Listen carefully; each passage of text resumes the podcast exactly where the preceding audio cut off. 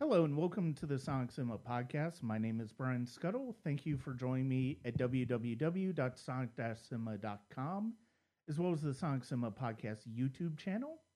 You can also check us out at patreon.com backslash Sonic Cinema where you can get early access to reviews and uh, short film block reviews like I've done for the Atlanta Film Festival and Fantasia Fest recently. That's at patreon.com backslash Sonic Cinema. Can also subscribe to the podcast at various uh, podcast um, platforms like Google and Apple and Spotify and uh, soon to be Amazon. Joining me today is a filmmaker that I met for the first time at the Women in Horror Film Festival back in February when her film Black Lake made its world premiere. And it is going to be playing at the Salem Horror Festival coming up in October. And I thought this would be a good time to revisit the film and talk to her. And uh, I'm pleased to be joined today by filmmaker KXI. Thank you very much for joining me today. It's a pleasure, Brian. Thank you for having me. What um we'll go ahead and start off uh, with some uh, general questions before we get into Black Lake because there is a lot to talk about Black Lake when it comes to Black Lake. What inspired you to get into movie making? Um, um I've been a terror all my life, Brian. um, I think since I was about six or seven, I just loved scaring people. I love scaring. I love writing horror stories. Mm-hmm. Um, I read The Exorcist when I was ten. So when when people were reading Goosebumps, um, I was there reading The Exorcist and and reading Jaws. Um, so yeah, I had a bit of an early start. and um, my dad always loved horror movies. Um, we didn't necessarily watch them together, but um, I don't know. There was just I just always found them exciting, and, and I love writing um, horror stories. I always thought actually that I would um, grow up and, and just write horror fiction. So uh, when I went to university, that's what I planned to do, and uh, the universe had other plans. uh, what are some of the uh, filmmakers, and what are some of the films that um, inspired you to pursue filmmaking? Ooh, so um, Sam Raimi's Evil Dead 2. Um, I have so much love for that movie, um, especially like when you hear about how they made the film, and there's just so much love mm-hmm. there. Um, and it was just films like that that got me thinking, I really want to do this. I, I actually thought when I um, when I started making movies that that's what I was going to be making gore fests, mm. you know, mm. blood seeping out of floorboards, dripping from um, you know, like the dripping out of windows and things. And I thought, this is what I'm going to do. Um, that didn't happen either. so, um, you know, I grew up watching, um, you know, films like The Exorcist, Alien. Um, I love the classics, um, Rosemary's Baby, The Shining. Um, and in my teenage years, I watched a lot of world cinema. So, um, Ring, The Grudge, mm-hmm. The Russian movie Night Watch and Day Watch, and um, I watch films from all over the world. I love French cinema. Um, being South Asian, I grew up with Bollywood films. Um, so yes, yes, um, I just love films from all over. So it's not just horror. Um, a lot of art house, experimental cinema, all sorts. Who who are some of the filmmakers that you would say have inspired you the most? Tarsem Singh. So Tarsem Singh uh, directed The Cell, The mm. Fall, and uh, most recently Lady Gaga's new um, music video 911, mm. um, which was uh, quite a gift this week. so Tarsem Singh definitely. Um, I have a lot of love for Hitchcock and Kubrick. Um, and I think when it came to um, specifically Black Lake, um, Bryan Fuller's Hannibal TV series was a big visual treat for me. Mm. Uh, and I'm in love with the cinema of Nicolas Winding Refn. So The Neon Demon, Drive. Um, yes. Well, let's go ahead and well, let's go ahead and get started on Black Lake. And I I have now seen the film three times. I watched it at Women in Horror Film Festival. I watched Fantastic. I screened it shortly afterwards, and then I watched it earlier this week uh, in preparation for this interview. I I one of the things that's so that really hit me even more this time watching it is how much of it is purely cinematic and visual storytelling. There's very little dialogue in this movie. Mhm. Uh, how how much dialogue would you say is in this movie? Have you timed it? Like how much? Um, gosh, uh, with a runtime of about 97, 98 minutes, um, I can't imagine there's more than 10 minutes Yeah. of dialogue. yeah, and and that was the the thing that really struck me even more this time around is that like the first time I watched it, like it felt very when we were watching it in the theater, it felt very like a very patient, a very methodical uh story to watch unfold. I mean, I kind of had that same experience watching it again like the week afterwards. This time, the thing that struck me so much is that the movie moves remarkably it's a remarkably confident film from a storytelling standpoint and it moves very quickly.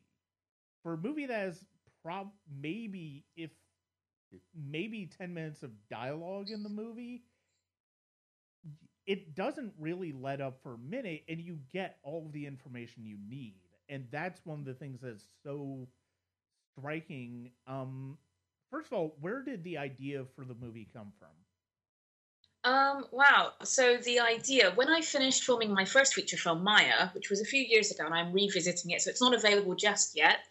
Um, Maya was about jinn possession, and a lot of people said, "Kay, can you make something that's more visceral?" And growing up uh, with a Pakistani background, so I was uh, born and raised in London, but my parents come from Pakistan.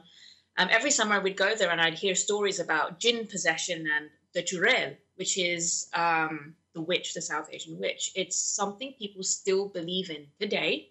It's a big deal. Um, so I thought about making a movie about a churail. Uh, it's been done maybe a couple of times in Bollywood cinema, but she was always depicted as like a seductress, almost like a siren type figure. And the more I read about it, I was like, wait a minute, she's not a monster. This is a product of violence against women. mm, Um, so the more I looked into it, um, the idea became more of an origin story of the Churail.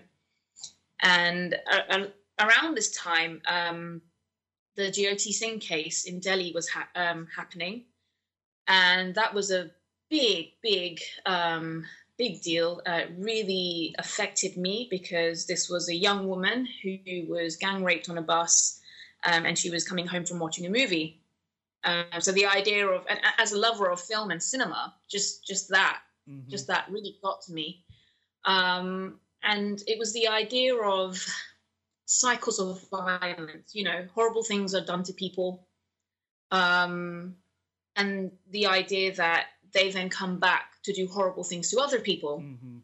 and um, you know we can often see this in kind of violent relationships or abusive relationships we have and not just romantic relationships but any type you know family relationships so i really wanted to to make a film that wasn't specifically um, i did not want to do a rape revenge film right um, I wanted to deal with the aftermath of that. How do you break the cycle of violence?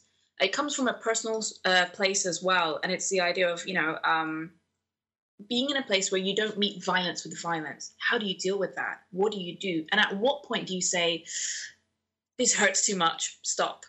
I've got to get out of here." and and I think the fact that she's the the the main character's an artist in it, I think is is one of the best ideas in one of the strongest ideas in the movie because of the fact that basically art is very cathartic.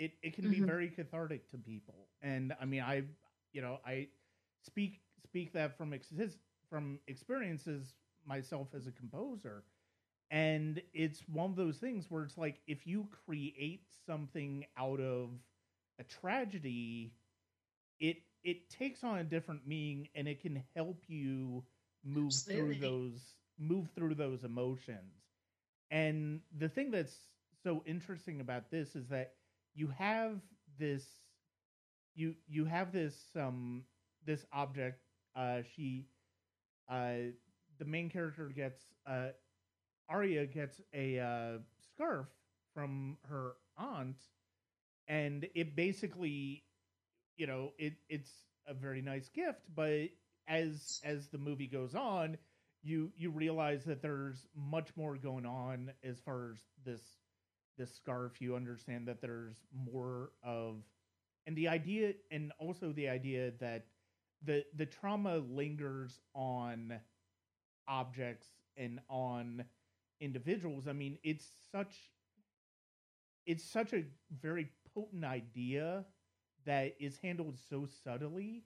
I mean, it's it's subtle, but it's not subtle in the film. But the the fact that we don't have to see the violence, the fact that you yeah. didn't have to make a typical rape revenge movie in order to get this point across, is what makes it so strong. Thank you. Um, I was actually um, because I've been speaking to a few people. Um, I did mention that there were a few violent scenes that did get shot, and I cut them. I mm-hmm. I, I couldn't stomach it, especially because um, when you read the graphic details of the Jyoti Singh case, um, it's upsetting enough. Yeah. And when kind of link the two things together, you think you you just don't need to show it. It's not necessary. Yeah, and again, the fact that it's all of it is basically implied, and then you see the way that you you see the aftermath that the aunt the aunt goes through. You you see some of the things that happens to Arya uh, throughout the film. Um, you you are you play Arya in the film. What was one of the challenges for you as a director, also being really one of the only actors in the movie and basically having to carry the movie? Uh, oh gosh, it was tough, and it was never the original idea. So, um, you know, I originally planned to film the whole thing in Pakistan. That fell through. Um, came back and got some money together and filmed in Scotland. Uh, and again, um, it didn't go to plan. I ended up um, just getting rid of the actors and just changing up the the crew. Um, and I was in a, I was in a really dark place after that time, and I thought this is such an important story for me.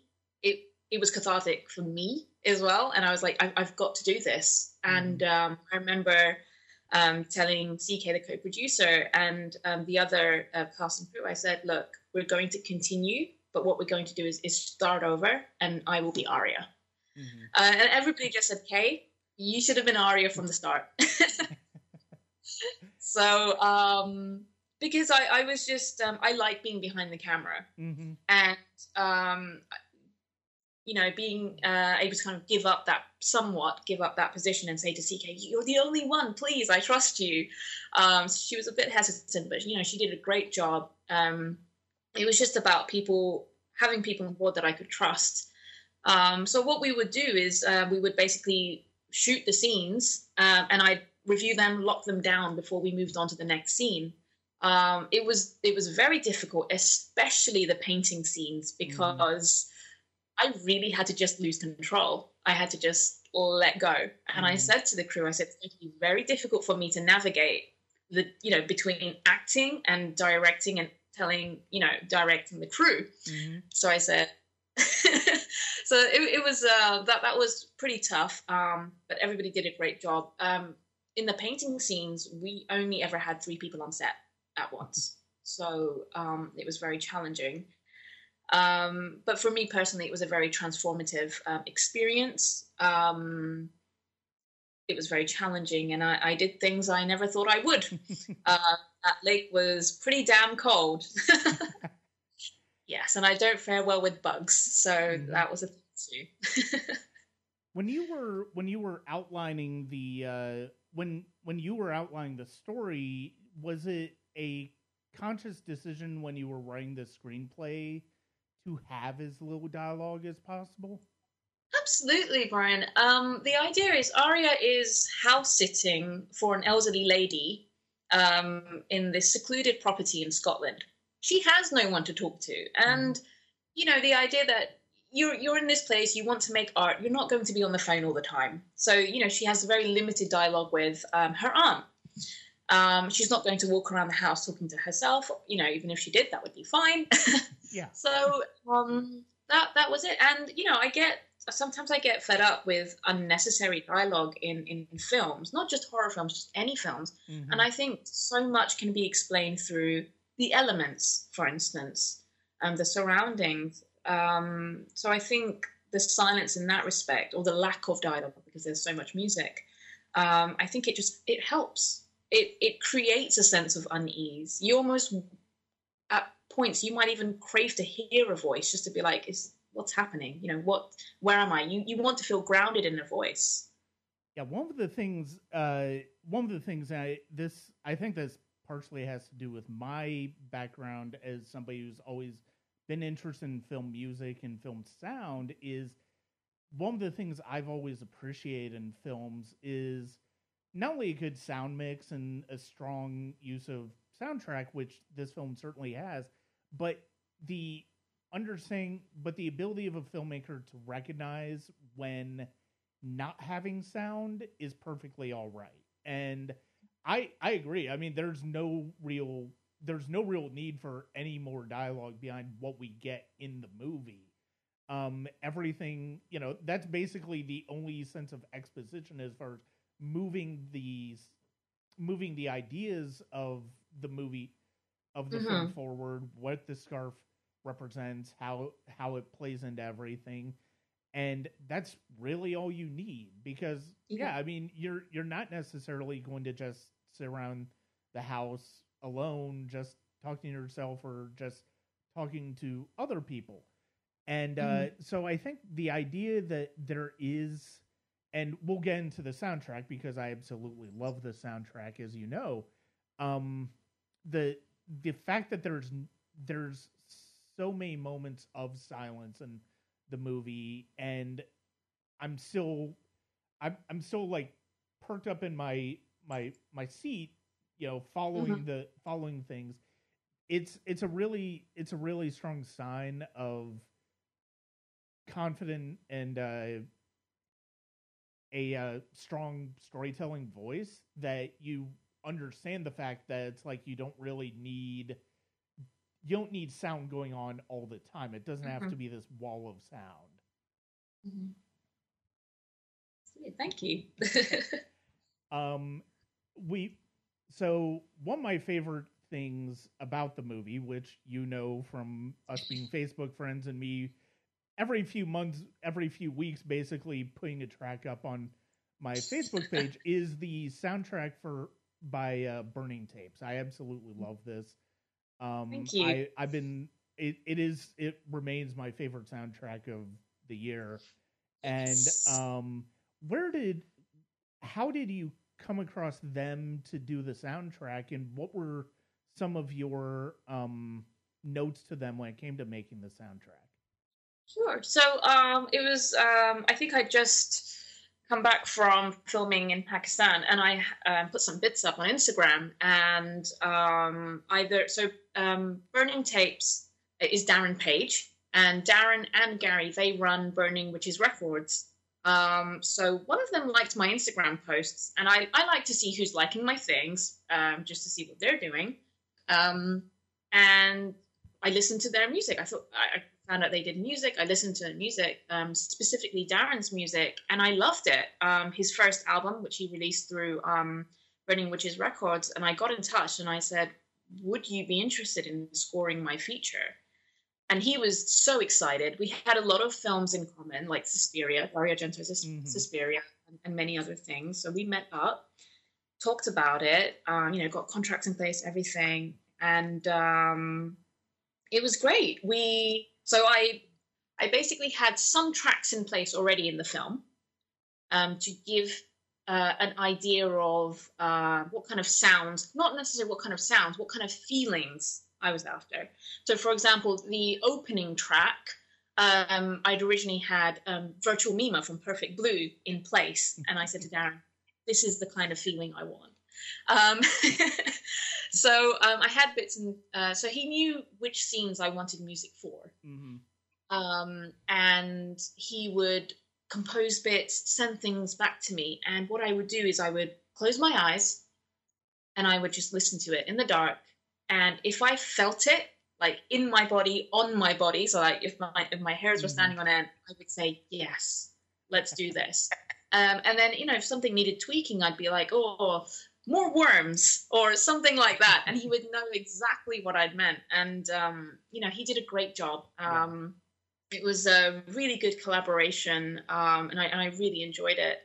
So um, yeah, no, that was absolutely fantastic. Um, and then having the score available on vinyl, and you know, having something tangible that people could um, have in their homes, Mhm. um, that was great. Um, and as well as that, um, there's a lot of licensed music in the film as well.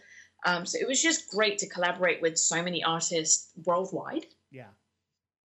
Uh, were there any particular films that you had in mind when you were making Black Lake? Um, in terms of, do you mean inspiration? Yeah, Right? Ins- inspiration, Um, just other films that sort of, you know, deal with similar themes and such. Not necessarily. I wouldn't say that. I think Black Lake is um, it's its own kind of species. Yeah. so, um, more than that, what I wanted to do in Black Lake, um, rather than drawing from things, I wanted to show gratitude for things, if Mhm. that makes sense. So, for example, the um, the Fantastic Planet scene is uh, is a kind of thank you to Tarsem Singh for, Yeah. for using it in the cell, and amongst other other things. Um, I really um, what I I guess what I really enjoyed was uh, the cinematography in the Neon Demon and, and Bryan Fuller's Hannibal TV series, and I really wanted um, to have that kind of feel and look, you know, to that attention to detail. Mhm. Um, that that was mainly that was mainly it. Yeah. Uh, the reason I ask is because you mentioned Perfect Blue, which is another terrific film about. Uh, Mhm. It's very much a psychological thriller centered around the uh, the the main character who's basically being stalked and is is is really coming apart emotionally speaking and i that that's one of the that it's just one of the best thrillers i've ever seen that Absolutely. that movie is amazing um and i i couldn't help but think of just in thinking about the movie and rewatching Mhm. it i couldn't help but think of uh darren aronofsky's mother either as well which um I I adored. I I I, I love Mother. I thought I love. Mother was fantastic. I don't think CK Mother when it came out because we'd been like intensely filming Black Lake. When she saw Mother, she literally looked at me and she said, "This is what life with you is like." And I said, "Okay." so um, I don't know if she enjoyed. It, so Right. Um no, I mean and look, I, I completely get it if people aren't into that movie because it's a big it's a big and uh very intense movie to get into. Mhm. Um it re- and I can see, and I can certainly see that being the case with this one. But I mean, I do think there's a lot of accessibility to this because of the fact that the storytelling is just so sure-handed. Like you, you, you know the story that you're telling. You you tell it in a way that's very that isn't relying on just sort of needless plot devices or anything like that. And it's just it's just this this simple um this this simple uh journey that we're going on with Arya throughout this film and it's it's done in a very direct and very um very visceral way that thank you. you don't I really love that one. yeah that that you don't need any of any other complicated uh plot devices or anything like that to get through to get across Mhm. Um, I'm actually really glad you brought up um, Perfect Blue because there is a little there's a little homage to Perfect Blue in Black Lake. Um, yes, so uh when is the so do you know when the film is playing at the salem horror fest it will be the second weekend, so from the 9th, um, and that that's all I know. That's all I know. Okay. So so is it Mhm. so is it a so it's a is it a virtual fest or are they going It to is- have live theatrical screenings as well So it is, it's a virtual fest, and what you can do is purchase a weekend pass for the first weekend or the second weekend or both, and and there's like an all season pass. And what I think with the um the all access pass, sorry, mm-hmm. is that you would be able to um engage with the content. So they've got podcasts, panels, lectures, films. You can engage with the uh, the um, materials for a good twelve months. Um, although I don't think that applies. I don't think that applies to the feature films. I think right. they're available perhaps the month of October. Um, but yeah, they've got a phenomenal lineup, and it, mm. it's just an absolute honor to be part of it. Yeah. Uh, when when does the uh, festival start? Isn't it the it's the second I think, isn't it? Of next yes, month? it's next, next weekend. Yeah. Okay. Next weekend. Well, thank you very much for joining me today. It was a pleasure to talk to you again. Was one mine, Brian. Thank you.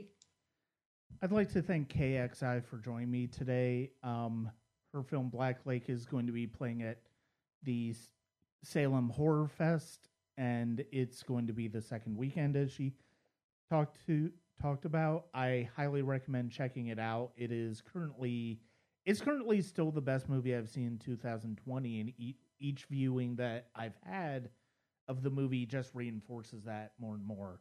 Um, so I hope you check that out. Uh, thank you very much for joining me on the Sonic Cinema podcast. Um, I will have uh, more on the Atlanta Film Festival, as well as hopefully some discussion of some year 2000 horror movies for you. I still need to uh, do that, but uh, that's it for this time for the Sonic Cinema podcast. Thank you very much for joining me, and uh, continue to check us out at www.sonic-cinema.com.